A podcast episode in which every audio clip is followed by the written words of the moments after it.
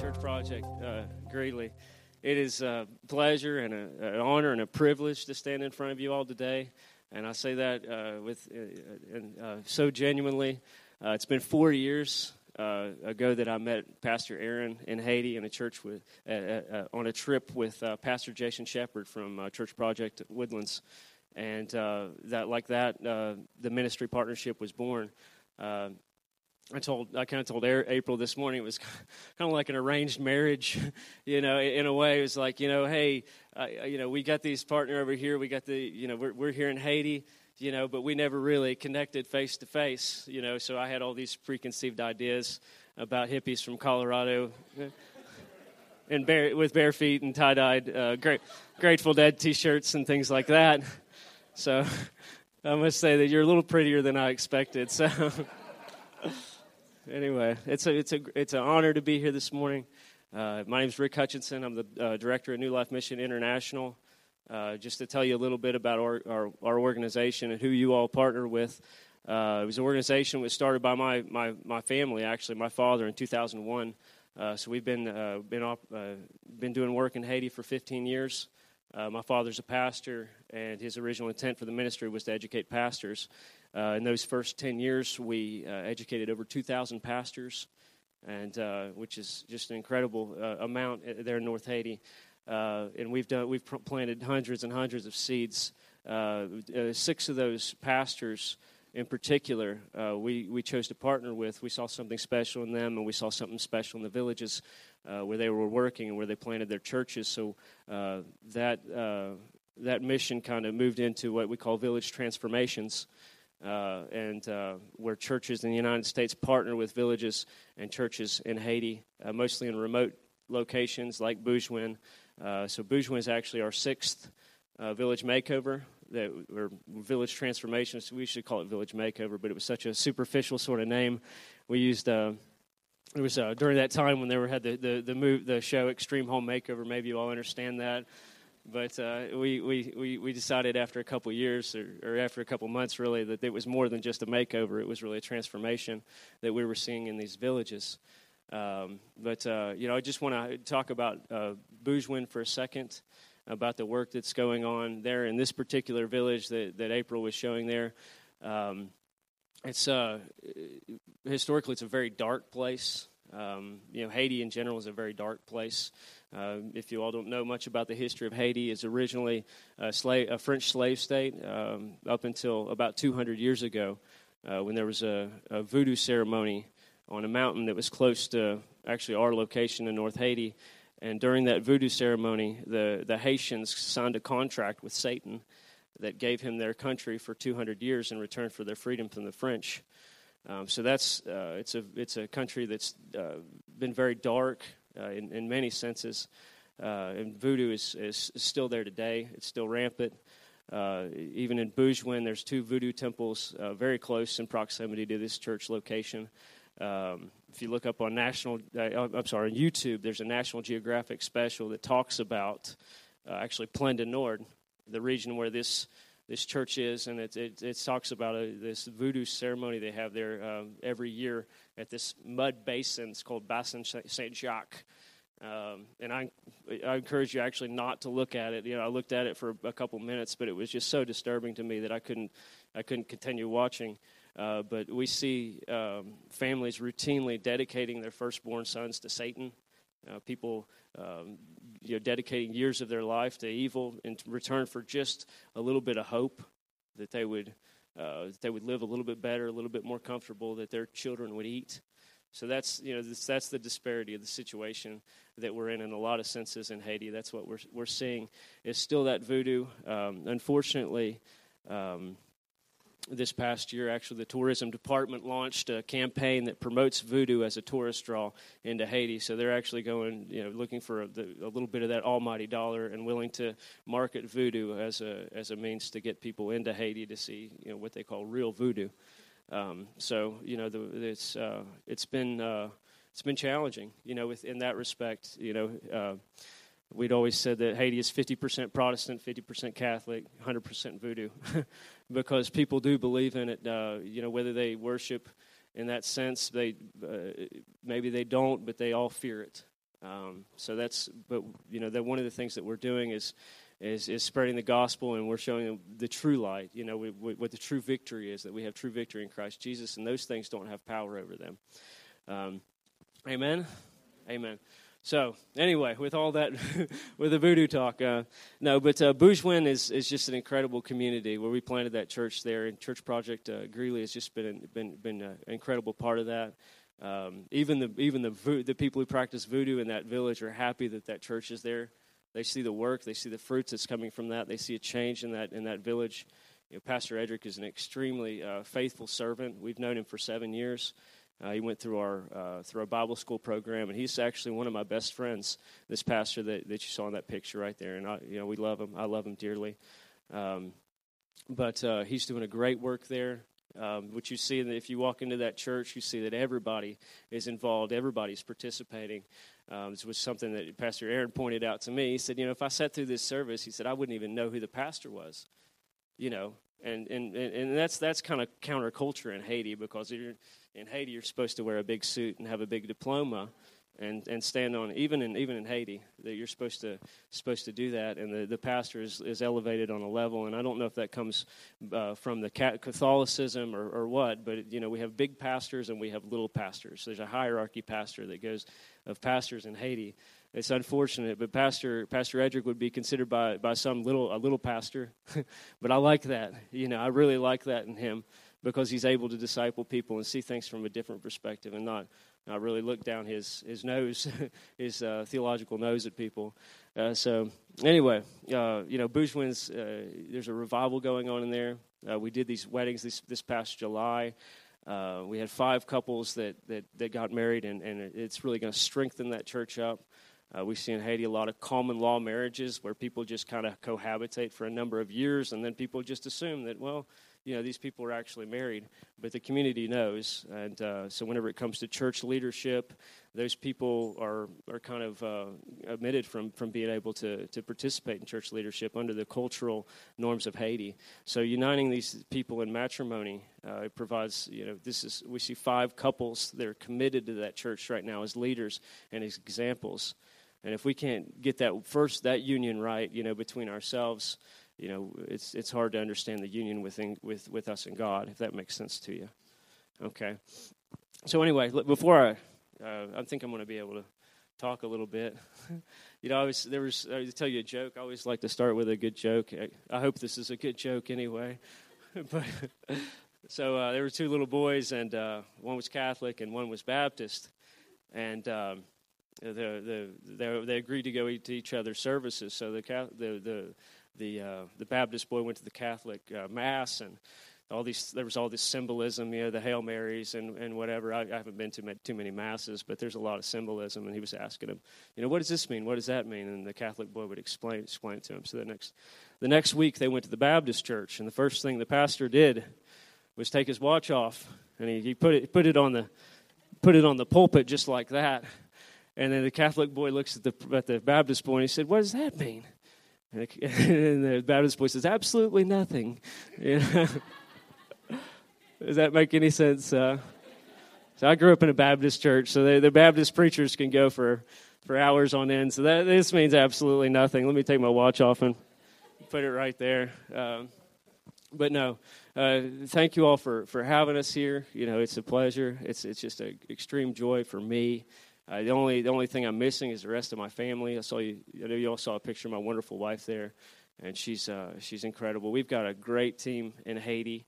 Uh, we've got I got six pastors that we we connect with uh, directly in, into their village, like I was telling you, in the village transformations. But we also have a network of of you know hundreds of people that we connect with on a daily basis, and all those people are uh, I'm happy to say are standing. They're back in Haiti praying for me as I go and visit these visit churches, and uh, and it's just incredible. I know you all are praying for us as well. And if I could tell you anything this morning, this prayer works, and it's a very, very powerful tool that we have. And I think most of us don't pray enough. And I thank you, April, for pointing that out. You know, and I'm guilty of it too, of not praying. But if I can encourage you to do anything, it's just to seek God more through prayer uh, in your daily walk. Okay, and that's the way that we build a relationship with Christ, and He wants to have a relationship with us.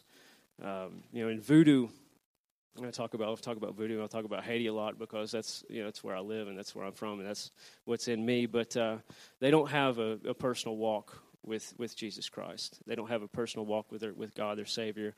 Um, and uh, they use uh, often use median, sort of sort of, of a, a median of some sort to communicate with God. But this is something that's distinct uh, to Christianity that we actually have, that, that Christ made it possible for us to have a personal relationship uh, with the Lord or with, with God.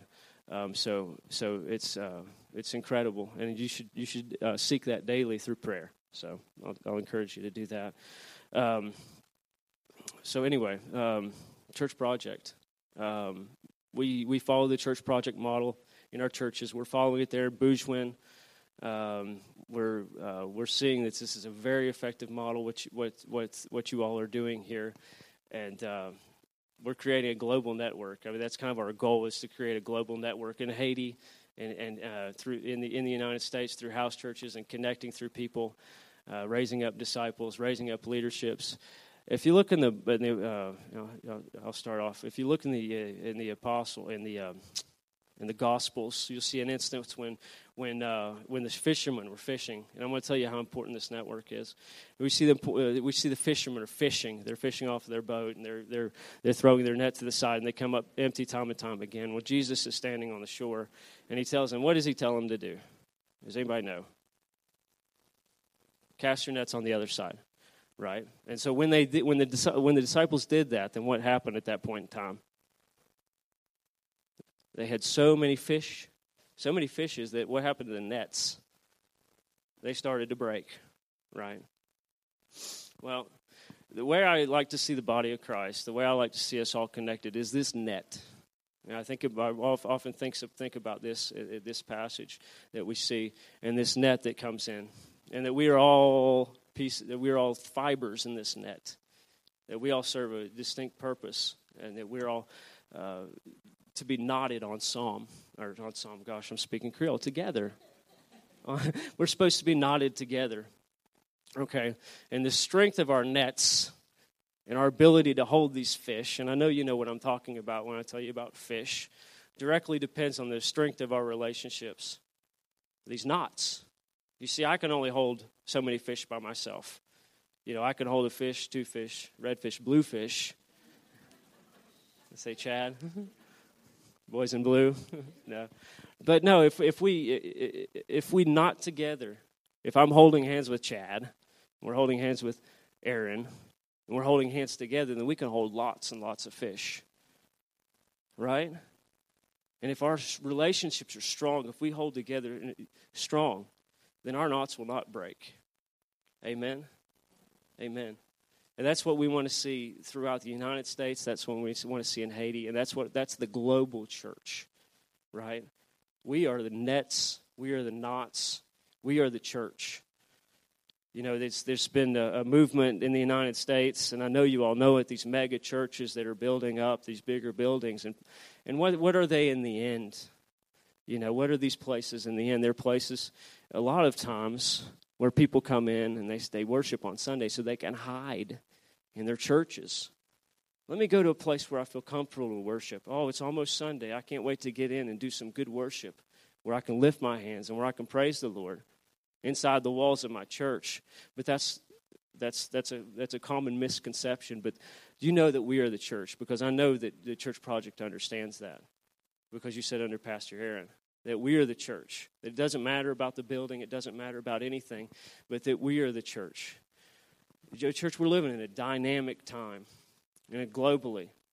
Uh, uh, you know, I, the United States has changed in six years since I've been outside of the United States. I don't know if y'all know this because you're, you're here, you're in it, you see it on a regular basis. But the United States has totally changed in the past six years.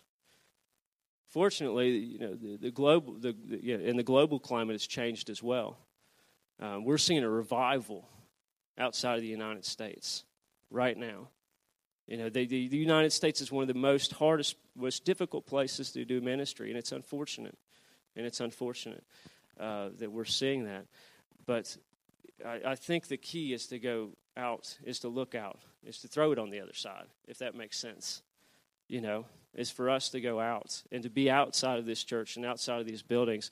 And and, and the church is only going to become more persecuted as, as, as history reveals itself. As time goes on, we're going to be more and more persecuted. And that's biblical, right? If you're not if you're not being persecuted, then you're probably not doing something right, honestly and truthfully. Because Jesus was persecuted. We should be, we should be persecuted. You shouldn't go out seeking persecution. There are some people that go out seeking persecution, right? Not us. Nobody in here seeks persecution. But if you are persecuted, like we are persecuted, I'm persecuted in Haiti. Really, you know, there's. I, I woke up one day and there was a outside of my door. There was a a, a voodoo um, um, flag laying on the ground outside of my house. So we have we constantly are under some sort of spiritual attack, you know, by that, you know, and that, that doesn't really discourage me. It doesn't discourage me. It just tells me that we're doing something right, you know. So if you all feel persecuted in your life, you know, it, just you stand on God's word, you know, and, and the principles that he set for, forth for us, and stand fast in that. Stand fast. In the Army, we used to say stand fast. I never really understood that term, but to stand like a rock. There's a church we work with in Canada. It's called Church of the Rock. You know, they talk about, you know, church, be, you know, building you. We are the church, and we are the rocks. You know, Jesus was talking to uh, to, to Paul, and he, he he said, "You are the rock." Or I'm sorry, he was talking to Peter. I'm sorry, and he said, "You are the rock, and upon you I will build my church." Did he not say that, right? So what did he mean? He said, "Was it just Peter that he was talking about?" I don't think so. I don't believe so. I think he was talking about his disciples. And that we're all disciples, and that we are the rocks, and the church is supposed to be built on us, through us. You understand that, church? I hope you do. I hope you do. All right. Amen. But we need to be unified. We need to stick together, okay? Because there's a global harvest that's going on. It says, the Bible says that the harvest is great, but the laborers are few. So I encourage you uh, that you're put here in this church, in this time, in this place for a specific purpose, and that we are all called, and that we are all called in some ministry at some some level, at some scale, whether you're a newbie Christian or you've been a, a Christian your whole life and you're growing, that you're called to your ministry. And you may be at, at school, university, but people are, you're an example. People are watching you. My, I've got an eight, eight-month-old son, uh, and I... I I, for some reason, I didn't think he was observe, as observant as he is, but I noticed that every time I'm doing something, he's got his eyes on me. Even though I'm not pouring in him to, directly, like I poured into my daughter, you know, it's maybe it's the second child syndrome or something. But I did, you know, the second one comes around, and it's kind of like, oh, gosh. But thank God he's watching me, you know, he, he is. But, uh, you know, so somebody's watching you in your daily walk. They're watching what you do, how you interact with people, and that's your ministry in itself, okay? If you look at Matthew, and I'm going to read through Matthew uh, twenty-eight real quick.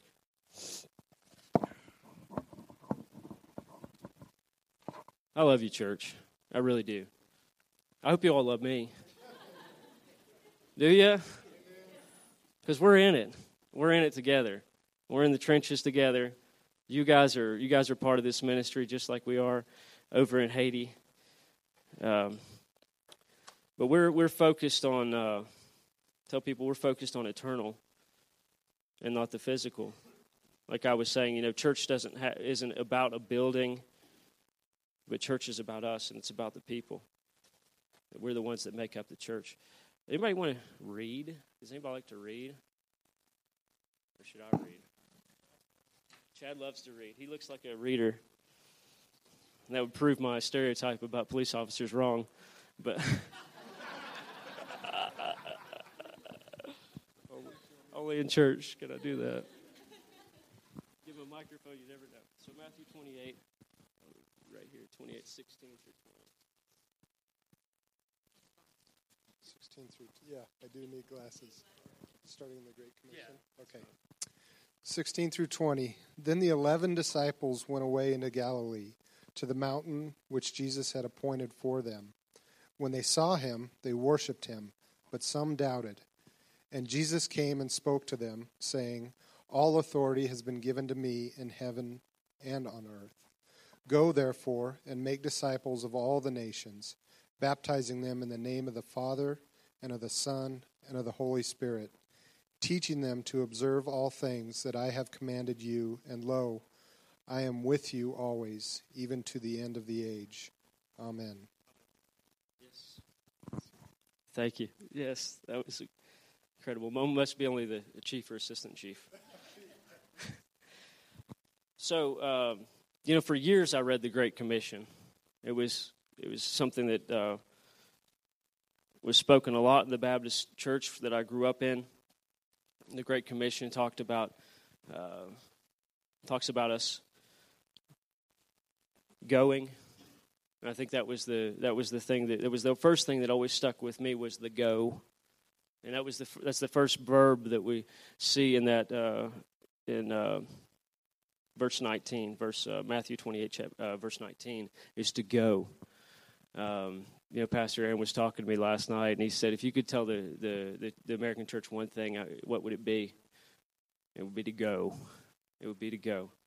Um, in your ministry, in your walk, and I'm not saying it's Haiti or where it is, but to be to go and to be active and not re- reactive, but to be proactive.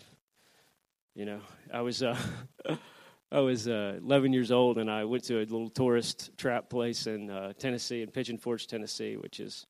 you know, place up in the mountains, and uh, I was, I got, I, I got, I got a wild hair and decided I wanted to bungee jump. So, anybody bungee jumped in here before? We got some bungee jumpers, of course.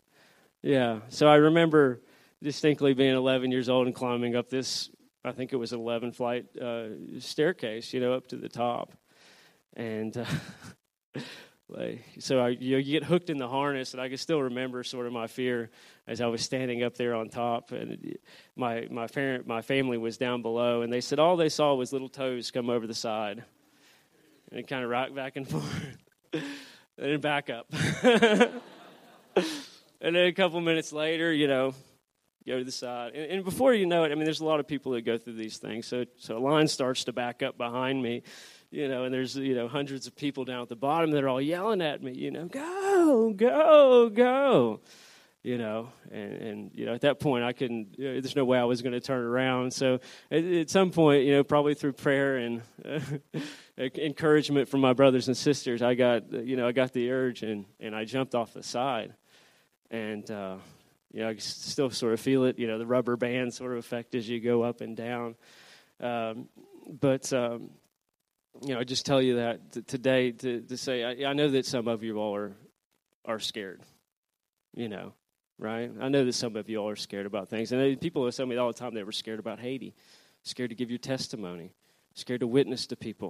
I know there's fear. I know there is in you all. And I know there's, there's, there's been fear in me over the years as well.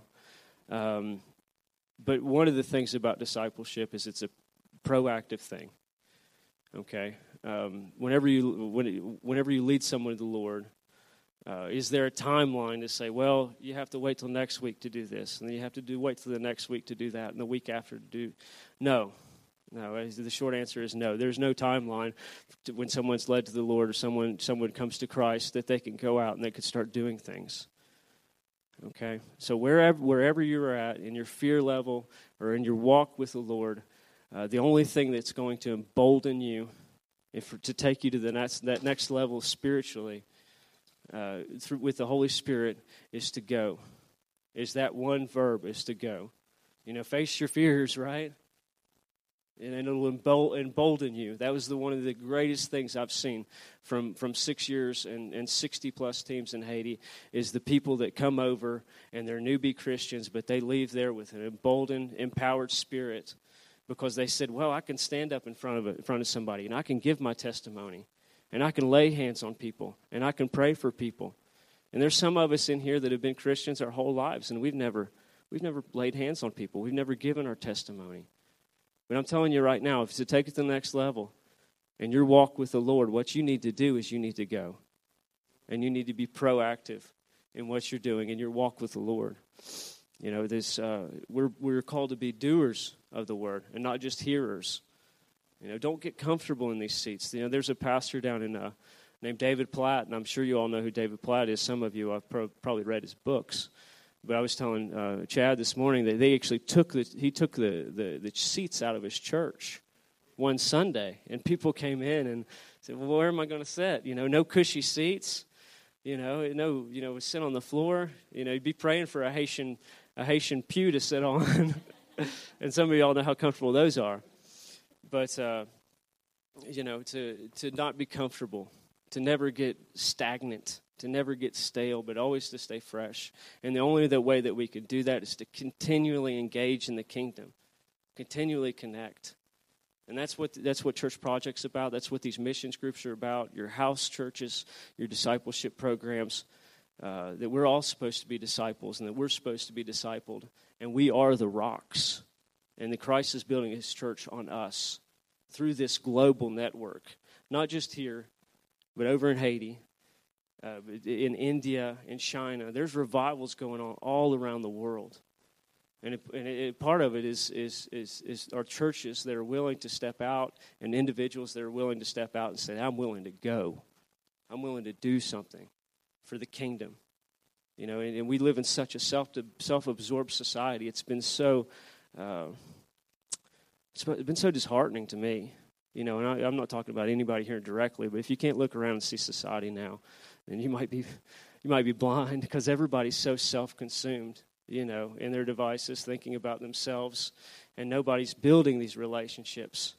And we need we need some help, people, to build this net, to build these relationships and to hold together closer.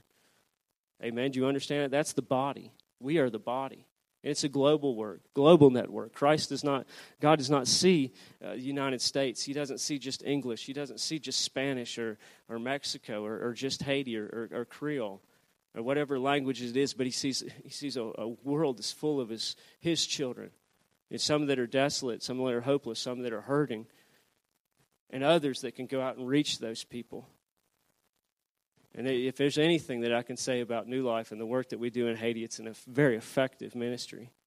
You know, that we do so much, you know, with so little, and that God just multiplies our resources. And because of prayer, and because of those people that are that are that are workers and willing to do the labor, that that we do, we we we we reach a lot of people, and it's exciting. It's very exciting. Um, so we talked about. Uh, The Great Commission. Another thing that I was in the Baptist church, I was always, look, I'm looking for my watch. I was always under the misconception that the Great Commission was talking about leading people to the Lord.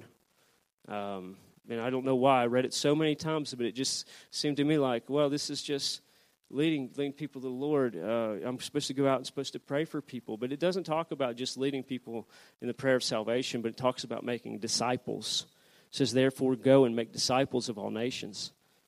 Discipleship, you know, not just laying hands on people and not not just praying for people for that one-time prayer, but but to be in there and to build that relationship and to pour into people and to build those and to sink those roots in.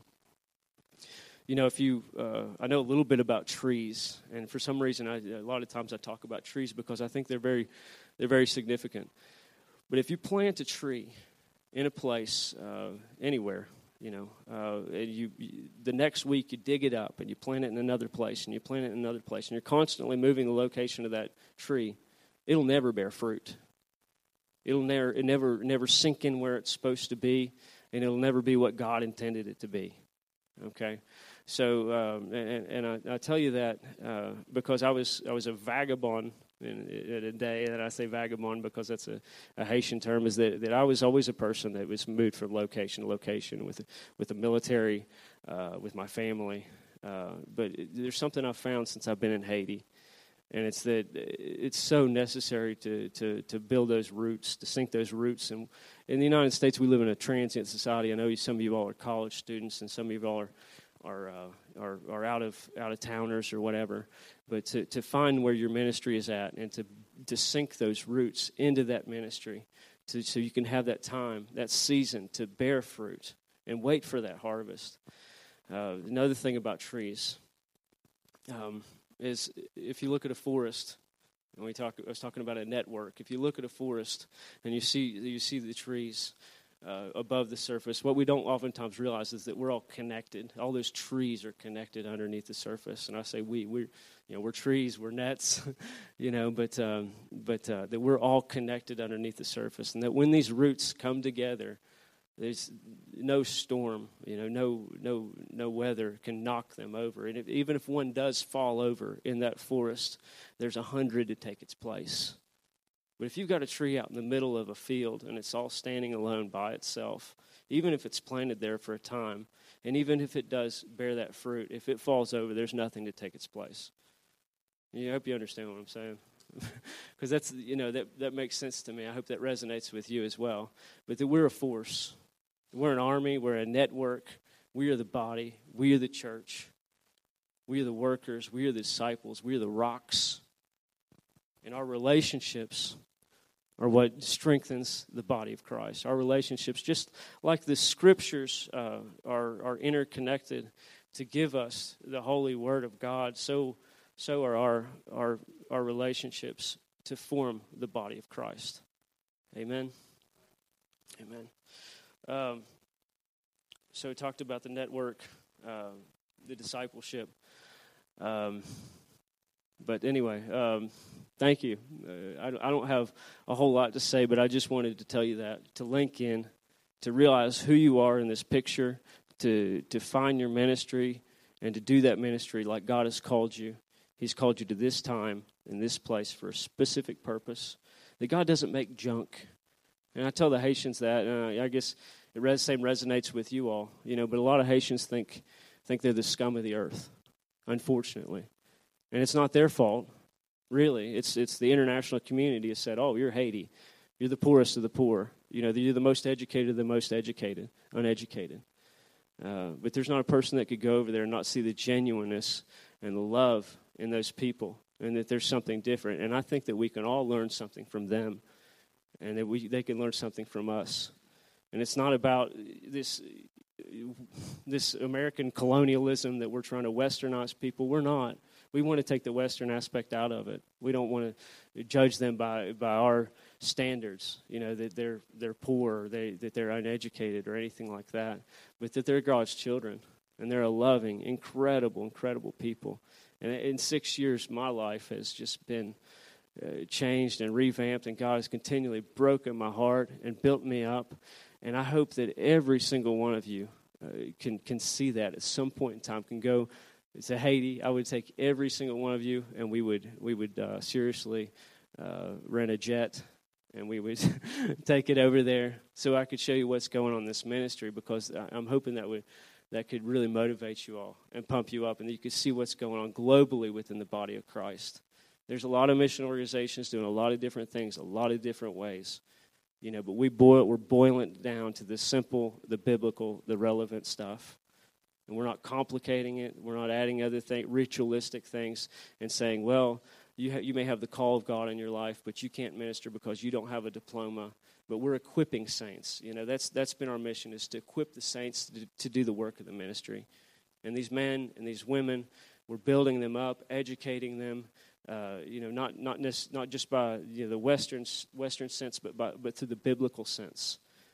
Um, we're building these relationships, serving as examples for these people, and they're serving as examples for us too.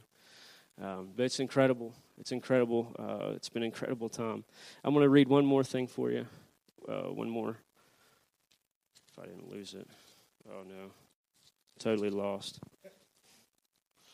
Not all is lost. But, you know, can we get unified, church? Can we get unified and realize that we're not, it's not just us.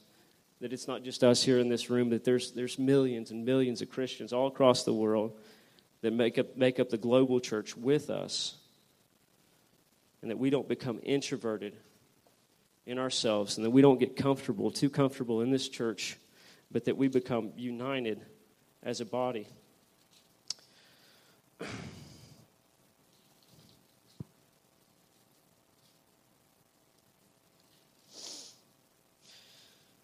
I'm going to read you uh, from Ephesians chapter four, verses one through six.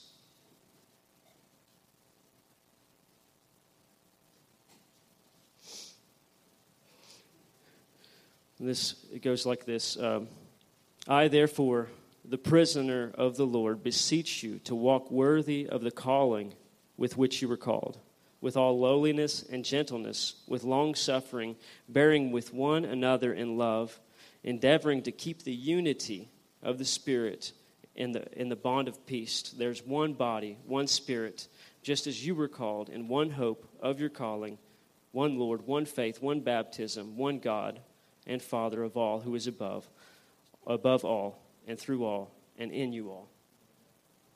Amen. So that's that's what connects us, that we are unified, and that we walk worthy of our calling. The first thing that we hear is that we walk worthy of our calling, and that we are all called. Everybody agree that you're called? Anybody here think they're not called, raise your hand, and I'll pray for you. But God's calling you. We're all called for a specific purpose, and that we walk worthy of that purpose. What is it? What does it mean by worthy? What does it mean by worthy? For one, that we don't ruin our witnesses. You know, I think that's important. You know, I, uh, but I think it, I think it goes farther than that. Uh, you know, I think about Wayne's. I was, I was reading this. And I was, for some reason, I was thinking about Wayne's World. Y'all seen Wayne's World, right? You know, we're not worthy. We're not worthy. You know, but we are worthy, right? Are we not? Yes, because we have been justified. We become righteous, righteous through our faith. Uh, so therefore, the, uh, the, the the prisoner of the Lord, beseech uh, beseech you to walk worthy of the calling with which you were called, to walk worthy in that, and that you to, the worthiness is the answer. I think is is not just to to walk in the the obedience of of, of the law, but in to walk uh, in the calling that God is uh, as to which He has called us, with all lowliness and gentleness, with long suffering, bearing one another in love. Okay, that's what we were talking about, you know, persecution, suffering. You know, the Bible, you know, I talk about the, everybody has their different theological lens that the, they look through at the Bible through. Um, you know, everybody worships. And, and I don't mean that in an extreme aspect, but we this all means something a little bit different to each of us. But to me, it means relationships. To me, it means relationships. If I could boil the, the Bible down to one uh, one simple, simple thing, it's just the relationship book. Um, that it tells us the relationship uh, and how to get back to it, actually, because if there was no fall, if there was no fall, we wouldn't even have the Bible. We wouldn't need this, but we did fall. We did fall. Adam did fall.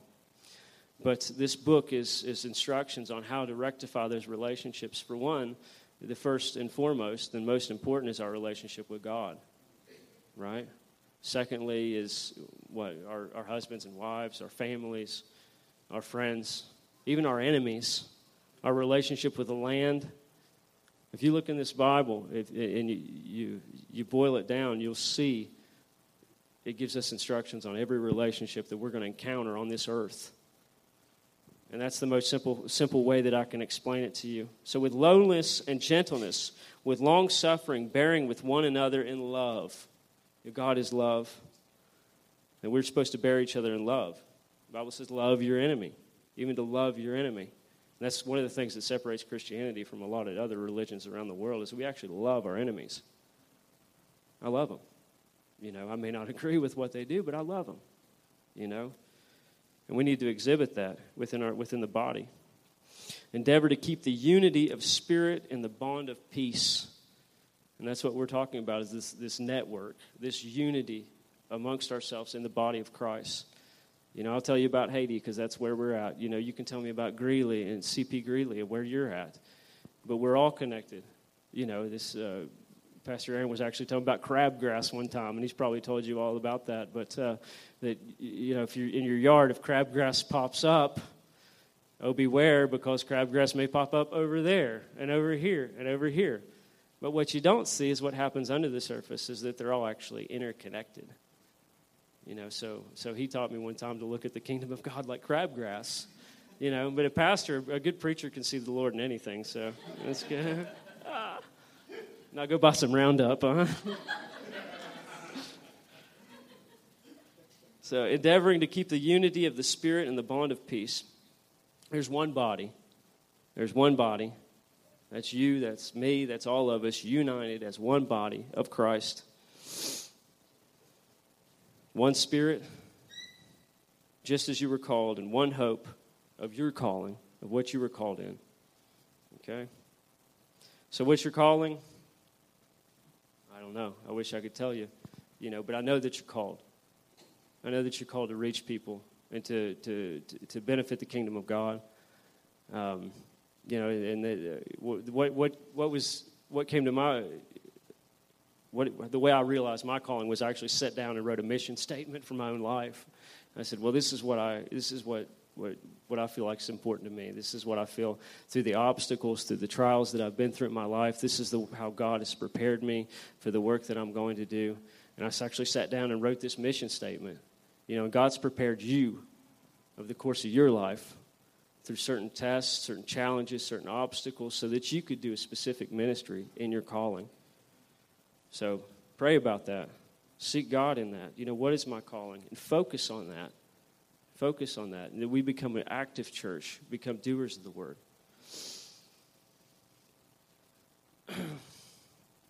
One Lord, one faith, one baptism. I hear a lot of ones in here. I don't know if you all hear that too, but there's one body, one Spirit, one Lord, one faith, one baptism, one God, who is Father of all. And we are we're one of those ones, because we're the body. And that we start to act like the body, and we start to connect globally.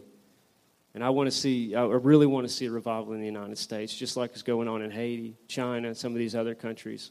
But I think the key is to do, is, is to engage at some point, you know, immediate, sooner the better, really. And like, there's no timeline. You know, as soon as, as soon as someone gets saved, you can take them and have them praying for people, and that emboldens them. So don't wait. You know, don't wait. And I've seen so many procrastinators over the years, and I'm not trying to sell you on Haiti, but step out into your calling, into your ministry, where you're, wherever you're at, to benefit the kingdom of God and the body of Christ. Okay, hallelujah.